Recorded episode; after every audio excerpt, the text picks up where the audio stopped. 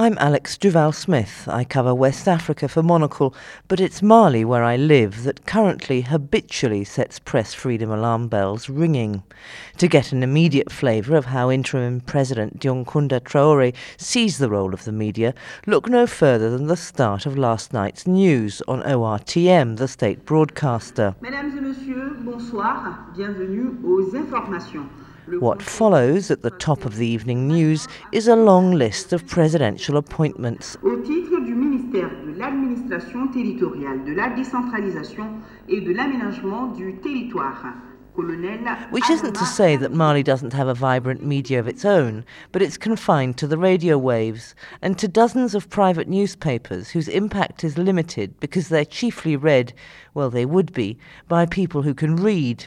Journalists are hard up, and any organisation wishing to secure coverage of a press conference is well advised to reimburse reporters' taxi fares, a practice that leads to publicity hungry companies and lobby groups trying to outdo each other's generosity. From time to time, things turn nasty, as they just have for Boukari Dao, managing editor of Le Républicain. In March, his newspaper published a letter from Malian soldiers complaining about the conditions they endure on the front line. Dao was arrested by state security agents and held in a stinking cell without charge for two weeks. The private media decided to stage a week long news blackout. It was only lifted when Dao was charged with incitement to violence. The case against him was finally dropped by the state prosecutor this week, but only after an international outcry, punctuated by Western embassies sending observers to attend every one of Dao's court hearings. Mali's a place where, as a journalist, I have to consider that my phone might be tapped.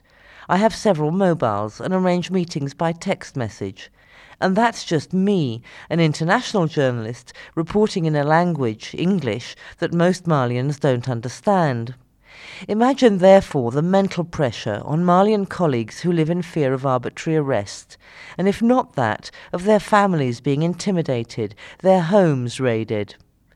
In a world where some journalists become mini celebrities just because they're on the telly, and others get a buzz out of dissing celebrities, Spare a thought for people like Boukari Dao.